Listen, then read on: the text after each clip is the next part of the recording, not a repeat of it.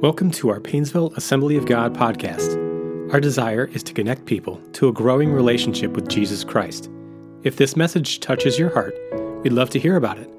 Email us at info at painesvilleag.com or visit painesvilleag.com. We pray that this message will be an encouragement to your faith. Friends, today we're going to finish up our Christmas series that we've been in called There Is Hope. And I'd like to, to share a story. Uh, it's a true story that happened back in 2017, about 40 miles off the coast of, of New York. There was a con- commercial fisherman by the name of John Aldridge. He was out uh, fishing with his, his uh, fishing partner, Anthony Sosinski and, uh, and they were out and, uh, and they were fishing away and, and his partner went uh, below deck to take some rest and to, to just take some time just to rest and he was above uh, deck and all of a sudden he fell overboard. And he began to struggle and realize when he began to call for help that no help was coming as his partner was asleep before, before deck, uh, below deck and the boat just careened off and just kept on going and going until it was out of sight. And there he was, struggling in the water, believing that this was probably going to be the end. This was probably going to be the way that he would die. And then he grabbed his fishing boots and he realized that with his fishing boots that, that he was able to create an air pocket and hang on to them and they would float. And so he, he clung on to his fishing boots for dear life, floating in the waves, hanging, holding on and clinging to that little bit of hope that he had. And finally, he came to a fishing buoy in which he then grabbed a hold of and clung to, waiting and hoping to be rescued. Finally, after 12 hours of holding on, the Coast Guard had sent a helicopter that found him and rescued him, and his hope was realized as he was brought to safety. Friends, how many know the truth is sometimes we need a little hope to hold on to? We need a little something to hold on to. We need a little hope to hold on to. And perhaps uh, this time of the year, more than any, there are many who are in need of a little bit of hope to hold on to. As you know, this is the time of year where it is cold. This is the time of year where the sun doesn't shine as, as often, where the days are a little bit more gray, where the, it seems like the sun doesn't come up as early as we would like, and it goes down a whole lot earlier than we would like. And, and this is the time of year that uh, becomes very hard for many people. This is the time of year at times where depression can really kick in. And particularly if you find yourself alone, or maybe you, you find yourself in grief, or you've lost someone, and you begin to look, and with our wonderful world of social media, right? And, and it's great, right? We take pictures, and it's wonderful to post the celebrations, and that's great. But for some, as you look at those celebrations, you're simply reminded of what you don't have. And it can be a time where hope is very difficult to find. And friends, I want to tell you that hope is important. And there is hope. This morning, I want to share with you a message again of hope. If you were with us Christmas Eve, you know I shared a message that hope is here. And this morning, I want to share another message that God has put on my, my heart because I want you to know that there is hope. Do you realize how important hope is? Over the last couple of decades, psychologists have done many studies on the power of hope. And, and, and studies through groups like the Gallup Group, New York Times, the Journal of Organizational Behavior, as well as others, did studies of both adults and children that showed that those with a higher degree of hope or have a, a higher degree or, or, or a higher area of hope do better when they navigate injuries or disease or sickness or physical pain. Those with hope tend to score higher on satisfaction and self esteem.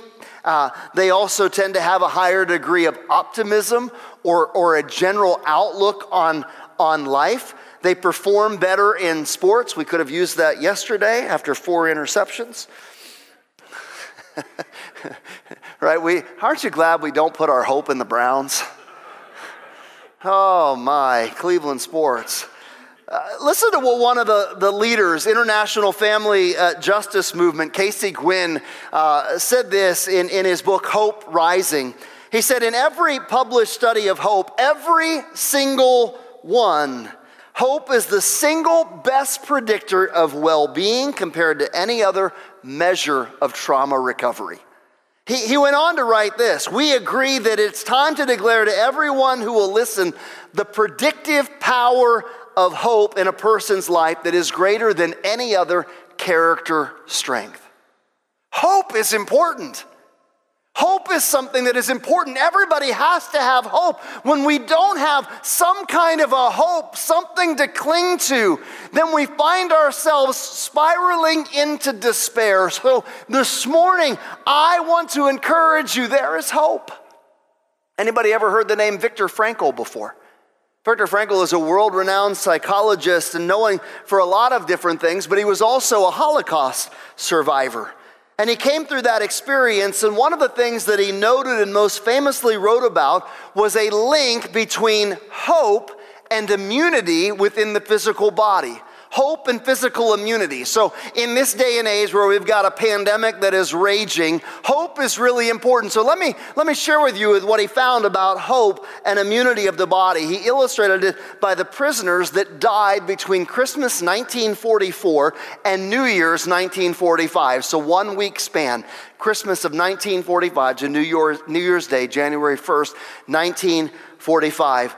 He said the people that were there in the prison camps, they didn't die of disease or plague or pandemic. He said these individuals in the camp had a hope that they were looking forward to. And the hope was Christmas.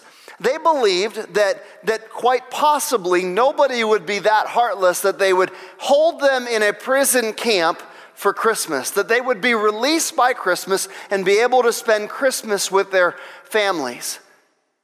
But see, that didn't happen.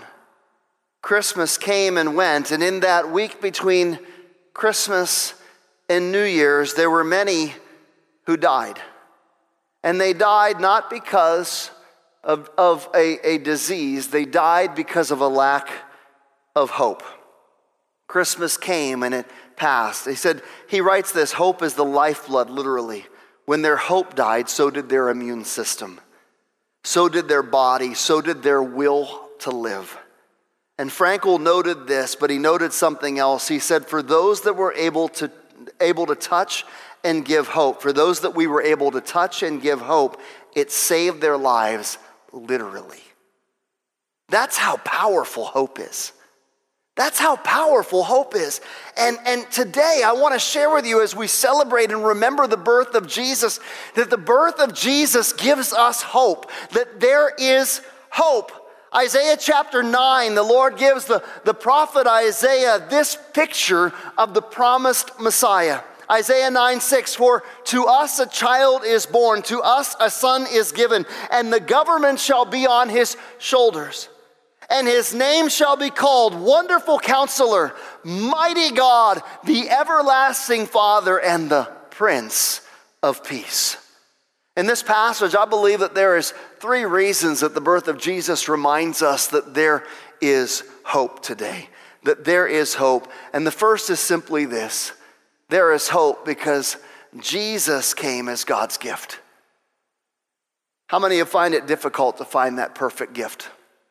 Did you find that perfect gift for someone? Anybody find it difficult to shop? Is there somebody that you find that's just very difficult to shop for? You just don't know what they want. Nobody's gonna, they're probably sitting next to you, so you don't wanna shake your head yes. I know that.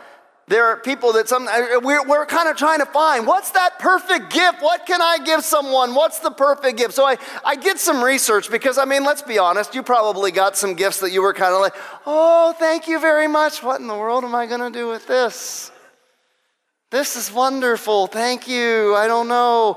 We all have that. So I did some research, and, and, uh, and on the internet, there were 980 adults that were asked, What's the worst gift you've ever received? Nearly 40% of the respondents said their least favorite present of all was in the category of food and household items. Food and household items. In fact, one study noted that people noted that, that a fruitcake was the worst gift to receive. Did anybody get a fruitcake this Christmas? You don't want to raise your hand if you didn't like it because it might be the person sitting across the room. No, I'm just kidding. I did not get a fruitcake this Christmas, so I can say this and nobody can feel bad. but food items and household items, they were followed by home decorations that topped the list of the most uh, or least desirable gifts, followed by socks and underwear. Did anybody get any socks and underwear, right? Kids are always like opening gifts and they open up the socks and underwear or clothes in general. I remember when our kids were younger and they'd open up clothes and they go, oh, and they just toss it away, you know, ah right? And one of the toys, right? Where's the, where is it? You know, socks and underwear, right? These are the kinds of things and household gadgets. And uh, so maybe you received some gifts that weren't so desirable. But can I tell you that Jesus is a gift that is most desirable? Maybe we don't recognize that we need him, but I'm going to encourage you that Jesus is the greatest gift that we could ever receive. In fact, God is the giver of, of good and perfect gifts. That's what the writer James said in, in, in his epistle. James said that, that God is the giver of, of, of, he's the good and perfect gift comes from above. All perf- good and perfect gifts come from above. Well, Jesus Christ is that gift. Isaiah 9 6 says, For unto us a child is born, unto us a son is given, to us. God gave us his son, Jesus Christ. I don't know if you realize it or not, but throughout the New Testament, over 40 times Jesus is called a gift. Paul writes in 2 Corinthians 9:15, "Thanks be to God for his indescribable gift." Have you, have you realized how indescribable a gift Jesus is? I've known, I've known the Lord practically my entire life. And, and I, I, have studied the Bible. I've read the Bible. I've been in Sunday school. I've been in services like this and went to Bible college and all of that. And can I tell you that as I read through the scriptures, and I, I choose every year, I choose to read through a different reading plan that takes me through the Bible in a year.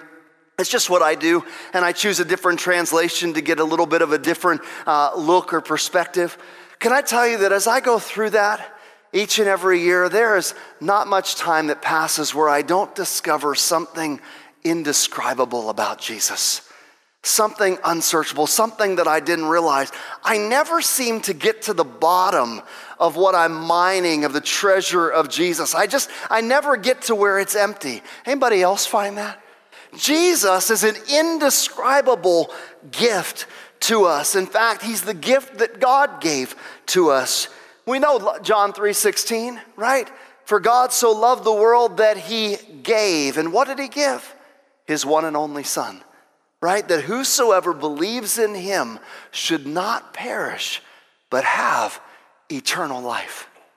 There's a whole lot of people that are living and desiring gifts that are right for the moment and right for today that are temporary and today's perfect gift. I remember that, that, that back when I was younger, there were some gifts that were just hot off the, they were just the gifts you just had to have. When I was growing up in the 80s, all right, that's how old I am. When I was growing up, even as a, even as a young boy, anybody remember Cabbage Patch Kids?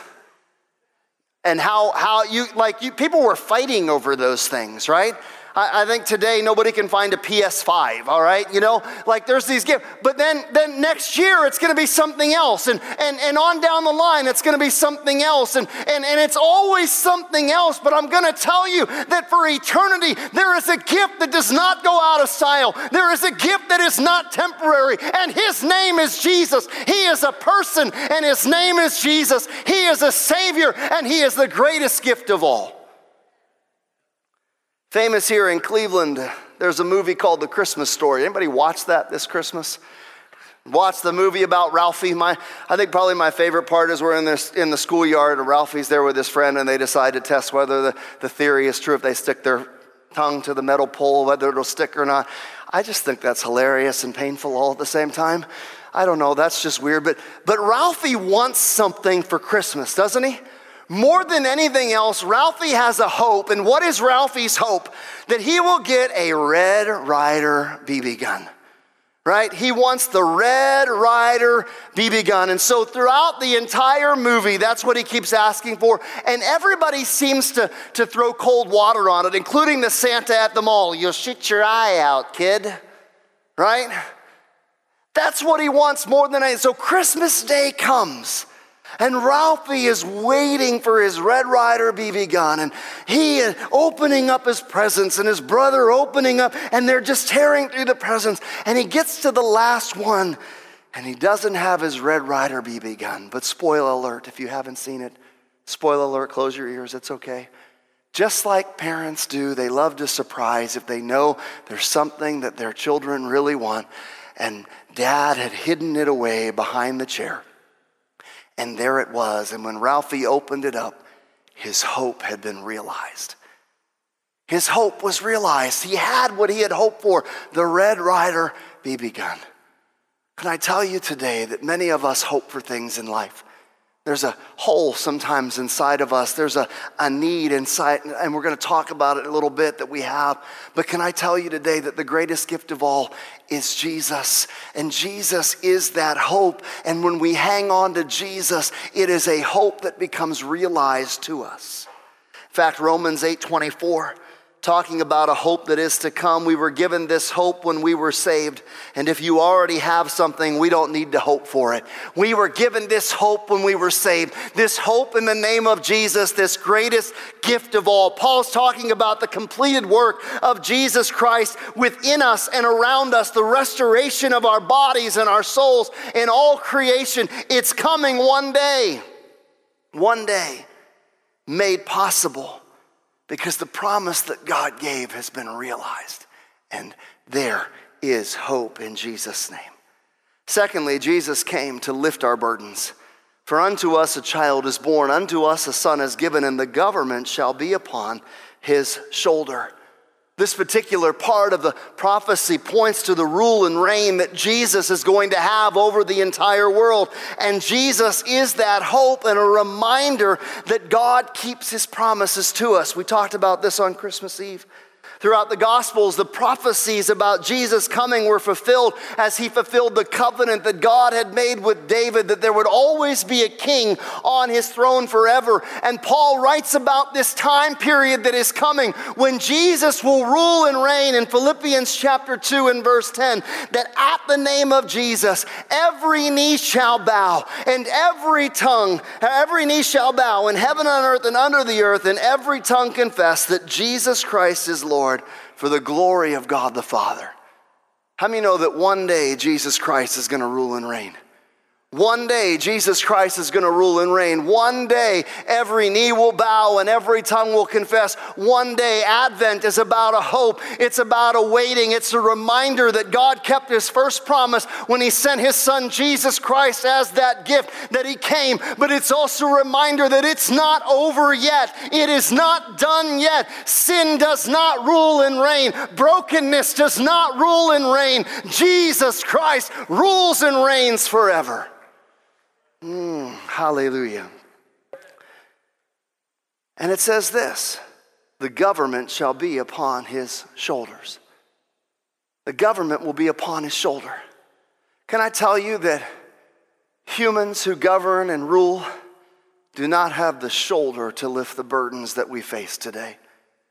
There is not a human being that can carry the burdens that we face and that can rule in the way that we truly need.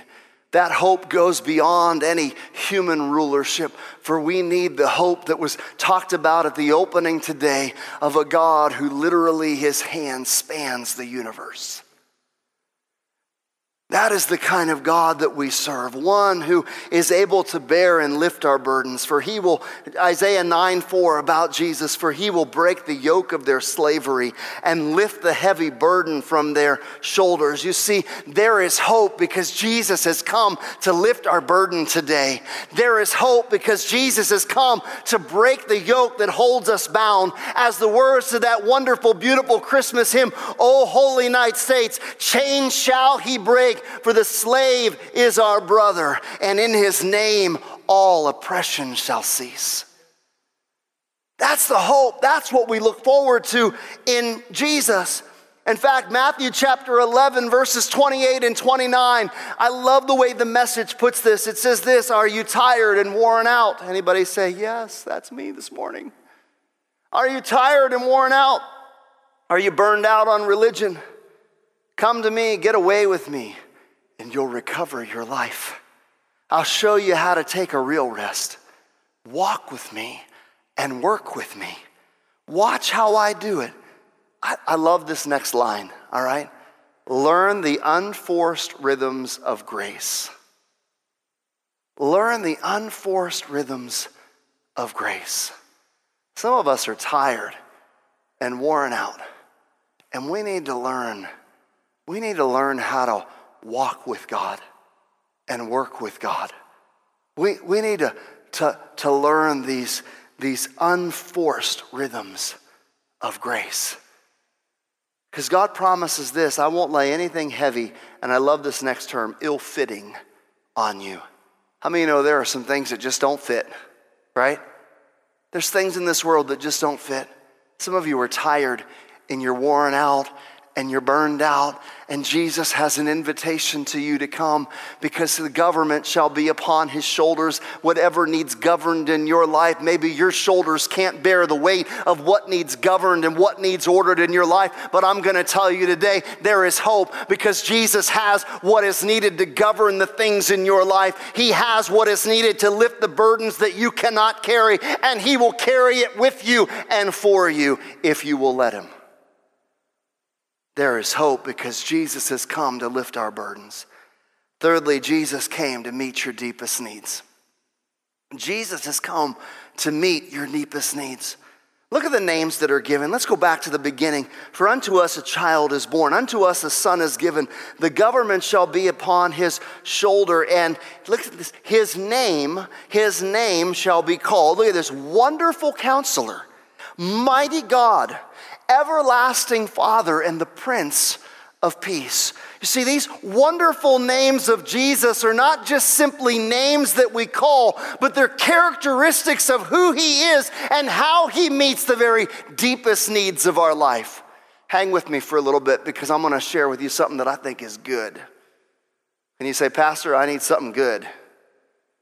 All right, some of you didn't want to say that. Okay, apparently you don't need something good. All right, go back to sleep. It's okay you can miss out.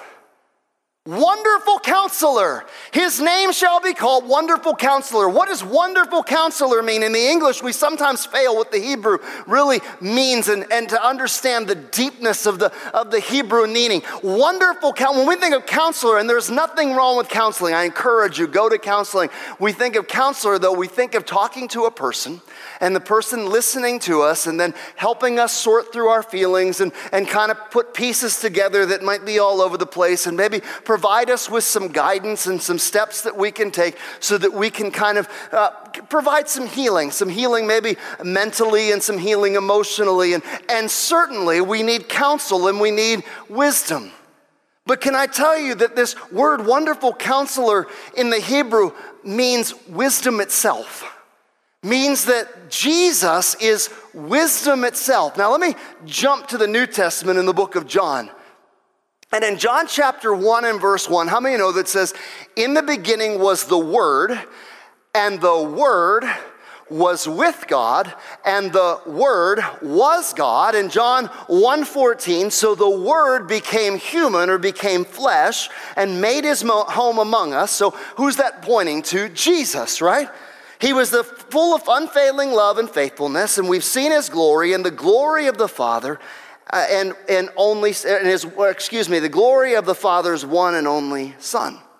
So the word that we're talking about is Jesus. Word, capital W O R D, in the Greek is the word logos. And some of you say, I already know this, logos.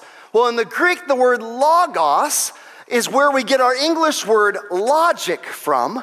And, and the Greeks believe this. The Greeks believe that underneath the universe, underneath this, this the universe in which we live, and underneath the universe, philosophically, the Greeks believed that there was a, a, a logic, there was a reason that undergirded everything in the universe. So there's this logic, there's this wisdom, there's this reason. This, there was not some, you know, like it just kind of happened and then, you know, it evolved from here and here and here and here and here. I mean, think about anything that you create. When does it ever get better when you just leave it alone? It deteriorates.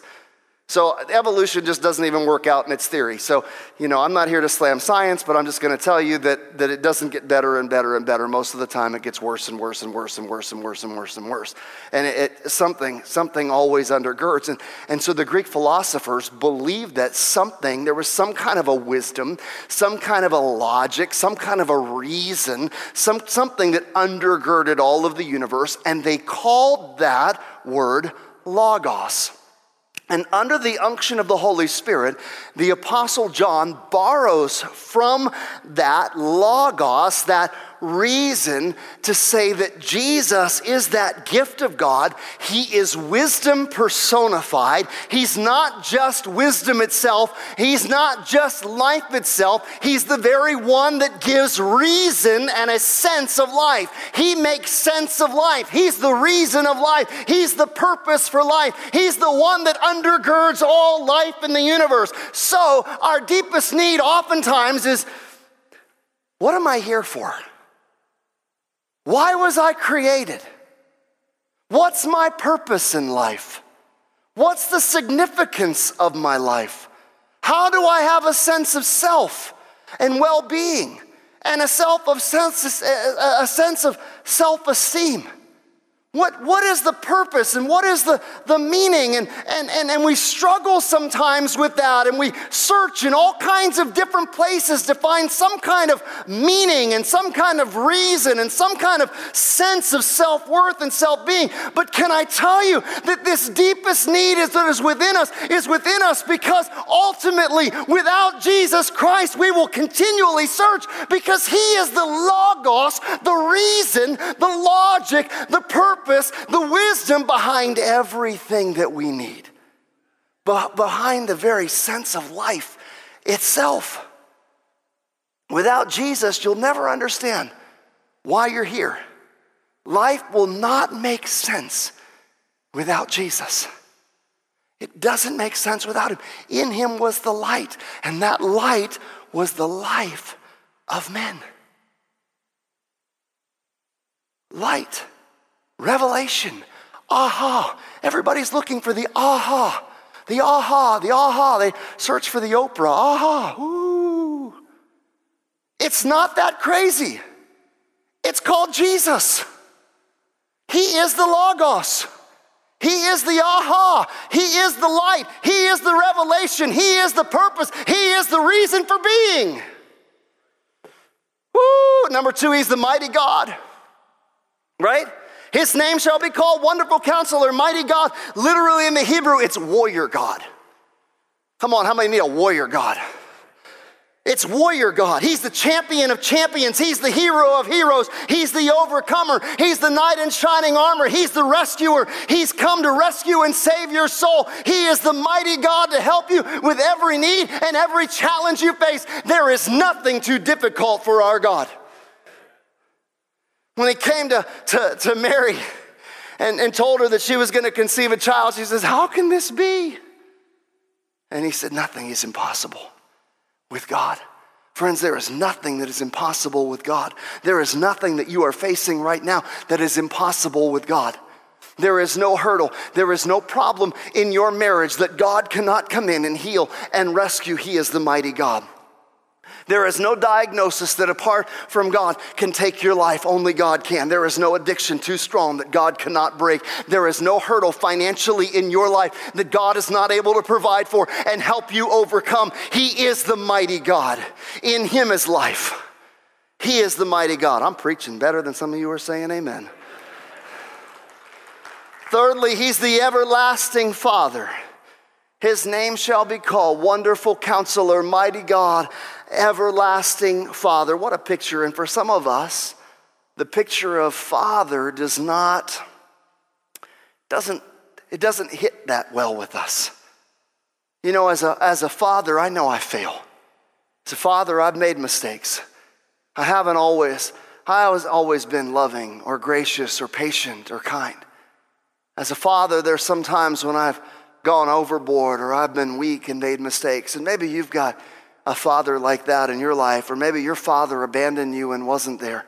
And so, a picture of an everlasting Father is really a difficult picture for you to embrace, for you to, to kind of understand the hope that's behind that.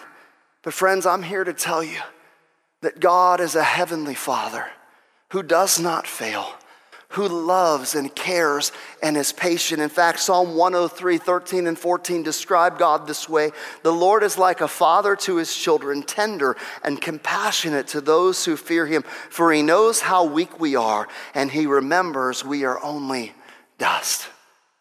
Our Heavenly Father recognizes our frailties recognizes the way that we fail, recognizes the weaknesses that we have, and yet loves us anyway that he is patient with us, not wanting any to perish, but all to come to eternal life. I can't help but, but think of that wonderful parable that, is, that has become so famous. We know it as the parable of the prodigal son. How many of you know it as that? Or the parable of the lost son. And, and you have a, a, a guy who was pretty wealthy, and, and, uh, and he, he, he, he had two sons. And his one son just decided, you know, one day, you know what, I'm done with you. I don't want to be here anymore. I don't want to do this anymore. I'm tired of being under, under your care and under your leadership and under your authority. I'm, I'm tired of that. I don't want to do that anymore. I want my inheritance now, and I want to live my life the way I want to live my life. And so he, he, he, he took all that his inheritance that he had and he left and he went and he spent it his own way. I'm in charge of my life. But like so many people that do that, he ended up losing everything.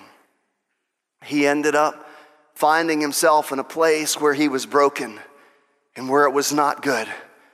And he decided he needed a job, and the only job he could find was taking care of pigs. And you have to understand that for a Hebrew young man, for a Jewish young man, pigs were unclean.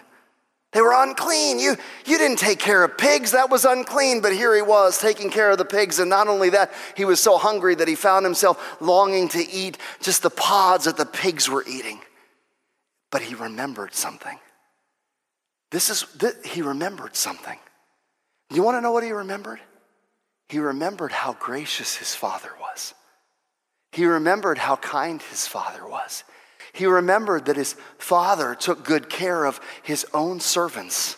He, he remembered it so much that he said, You know what?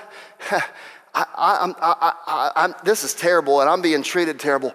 And if I go back, my father, if he'll give me a job, if he'll, if he'll give me a job as one of his servants, he'll take better care of me as a servant, as a servant than I'm being taken care of here. I want you to get this picture because our Heavenly Father is so loving that even when the son had come to the end, what he remembered was the, was the graciousness of his father. And so he, he doesn't know how his father's going to react. We, we know the end of the story if you've read it, and maybe you don't, and I'm going to walk you through. He knew the end of the story, but here's what it says. And so he returned, Luke 15 and verse 20. So he returned home to his father. And while he was still a long way off, his father saw him coming. You know what that means? His father was watching for him. His father was looking for him. Can I tell you that we have an everlasting father who is watching you? He's looking for you. He's waiting for you. No matter how much you failed, no matter how much you've messed up, no matter how much you've sinned against him, he is longing and waiting for you to take just a couple of steps and then he's coming to meet you. Look at this. Long way off, he saw him come filled with what? Judgment. No. What? Filled with wrath? No. Filled with love and compassion. He ran to his son and embraced him and kissed him. And his son said to him, But Father, I've sinned against you in heaven, heaven and you, both heaven. I'm no longer worthy to be called your son. You're trying to embrace me, but I'm not worthy of this. I don't deserve this. I failed, and yet you're showing me such compassion and mercy and grace. I don't deserve it. And his father didn't even argue. There was no argument. His father turned to the servants. He didn't even talk to the son.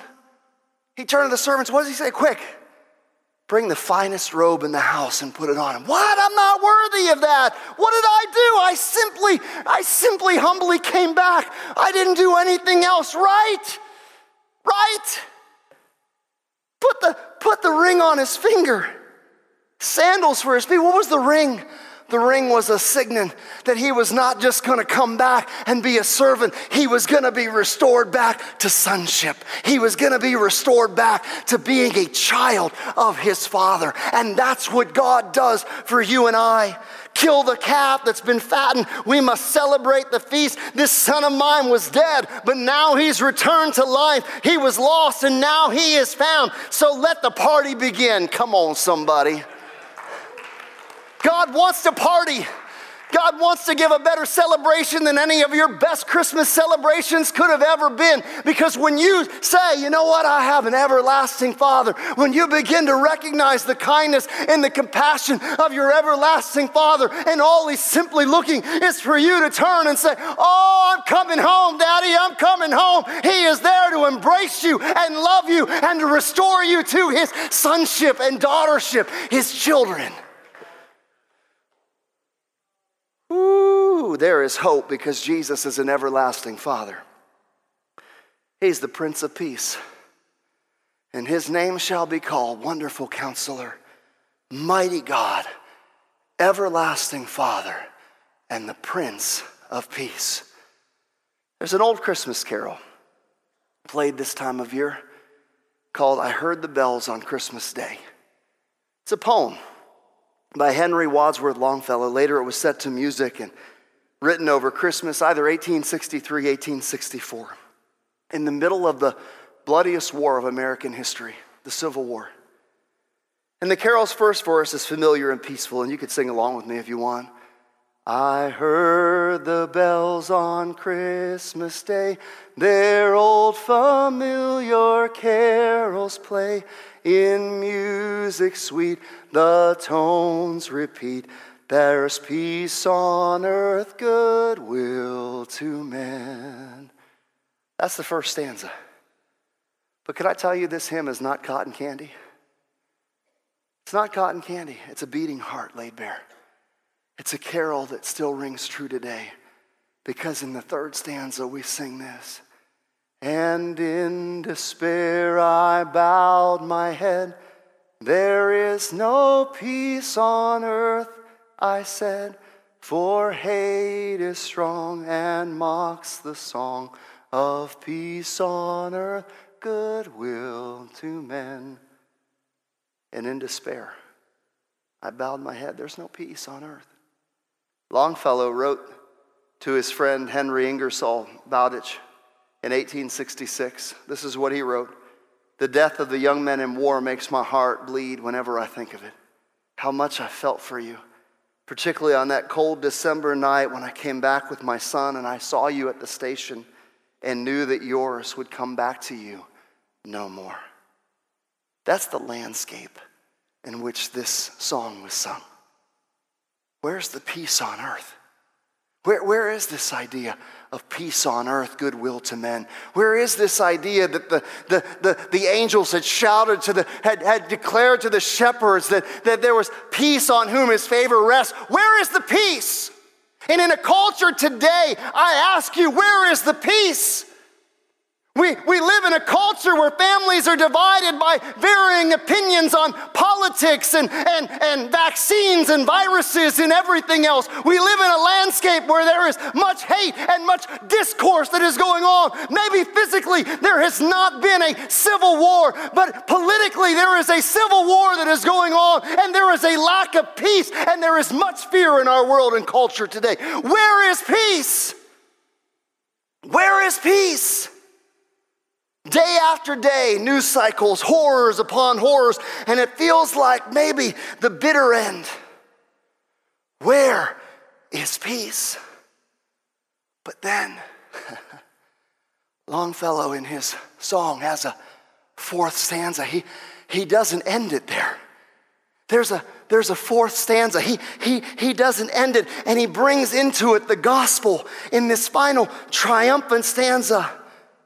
Then pealed the bells more loud and deep. God is not dead, nor doth he sleep.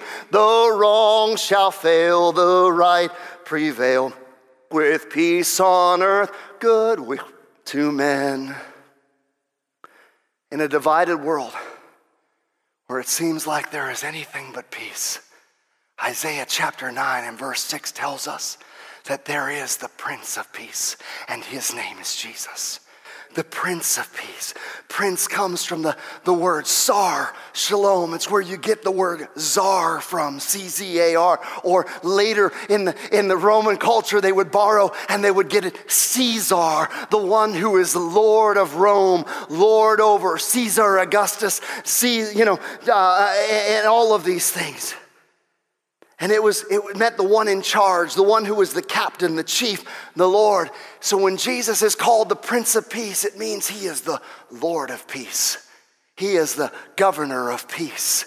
He is the one in whom all peace is. In Jewish culture, in these moments, peace didn't simply mean an absence of conflict, but it meant the possibility and the, and the, and the completeness and the unity and the peace. Friends, Jesus is the Lord of peace. He is the Prince of Peace. In a culture that is divided, in a culture in which there is so much brokenness in our world, in the midst of the brokenness and in the midst of the culture, we need to remember that there is a Prince of Peace and you and I can have peace even in the midst of the conflict.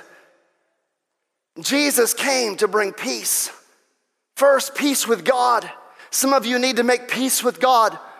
This Christmas, you need to make peace with God. Jesus, the greatest gift. Jesus, who shall be called Savior, for he will save his people from their sins. You shall name him Jesus, Savior, Sozo. You need to be saved, some of you, from your sin. You need to be reconciled to God. You can't have peace in the midst of this broken world unless you make peace with God. And he offers it to you. Just like that son, the return to his father, he offers that peace to you. And when we have peace with God, then you and I can have the peace of God. That the Lord of peace governs the, the emotions of our heart and our mind. He whose mind is stayed on you will be kept in what? The psalmist said, perfect peace. Whose mind is stayed on you. Whose mind is stayed on you Paul wrote, Don't be anxious about anything, but in everything with prayer and thanksgiving and supplication, offer your requests to God, and the peace of God will guard what? Your heart and your mind in Christ Jesus will guard your heart, your emotions, will guard your mind that runs and keeps you up at night worrying about what is to come. There is hope because Jesus is the Prince of Peace. And when you have the Prince of Peace in your life, He governs every part of your life your heart, your emotions, your mind. Think on these things. Jesus' disciples, He told them right before His death, John 14, 27, Peace I leave with you.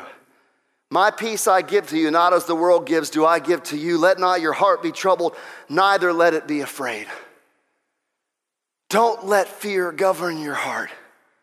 Let the Prince of Peace govern your heart. Let the Prince of Peace come and govern your heart. Don't be anxious or worried. Instead, invite the Prince of Peace to come and to give peace to your heart and your mind in Christ Jesus. The world's peace is based on outward and temporary things, but the peace that Christ brings is based on a person and a promise the Prince of Peace who has come and the Prince of Peace who is coming yet again. Come on, somebody. There is hope because Jesus is the Prince of Peace. Come on, worship team. I'm landing the plane. So, this Christmas, I want to remind you and I want to encourage you to receive the greatest gift that has ever been given. His name is Jesus. His name is Jesus. He is the burden lifter and the burden bearer. If you have burdens that are too heavy for you to carry today, I want to invite you to surrender them over to begin to partner with Jesus and let Him lift your burden. If you struggle to find purpose and meaning in your life, I want to invite you that there is a wonderful counselor, a logos, a reason under everything, a purpose. And without Him, you won't find true purpose and meaning for your life. You need Jesus in your life. There is a mighty God that whatever you're facing, whatever 2022 is before you and looks like and worries you, whatever mountain is in front of you that seems like, God, I don't know how you're ever going to do it. How are you ever going to, how are you going to do this? This is just too big for me. That there is a God that is the mighty God and he is able. And with him, nothing is impossible with God that there is an everlasting Father who is waiting and longing and beckoning for you to turn and just take a couple of steps. If you take a couple of steps, He's to meet you and embrace you where you are. Will you take some steps towards your everlasting Father and let Him love you today? Will you let Him love you today? And there are some of you that are anxious. You're worried. You're fearful. Will you let the Prince of Peace the czar of peace, the Sar Shalom come and make give you peace today, peace with God and the peace of God to govern your heart and your mind. Some of you need peace today. That's the hope. That's the gift. There's the hope that we have, and His name is Jesus. His name is Jesus. Let's bow our heads right now. And if, if you need this hope, if you need this hope in your life today, if you need to receive Jesus Christ, you need to say, I need peace with God. I need my sins forgiven. I, I'm like that prodigal. I, I got shame and I've got guilt and I've been afraid to come home. But you talked about an everlasting Father in whom can, who can, can give me peace in my life. And I, I need that. I need that, Jesus. And if that's you today, will you slip up your hand? If you're watching online, will you let us know? I need Jesus in my life. I need salvation in my life. I need forgiveness of my sin today. Come on, anybody at home? Come on, I need forgiveness today. Yeah. Will you pray with me right now? Dear Jesus, we thank you that you came to give us life and give us hope. Jesus, today we ask you to forgive us of our sin and to cleanse us of our unrighteousness. Come into our lives. Come into our lives and give us peace, peace with God peace in our hearts from our anxiety and our worry. Forgive us of our sin and become and be Lord in our lives today. We surrender our lives to you today, Jesus. In your name, amen. Amen. Thank you for listening to today's podcast. We pray that you're encouraged by this message. For more information about Painesville Assembly of God, visit painesvilleag.com.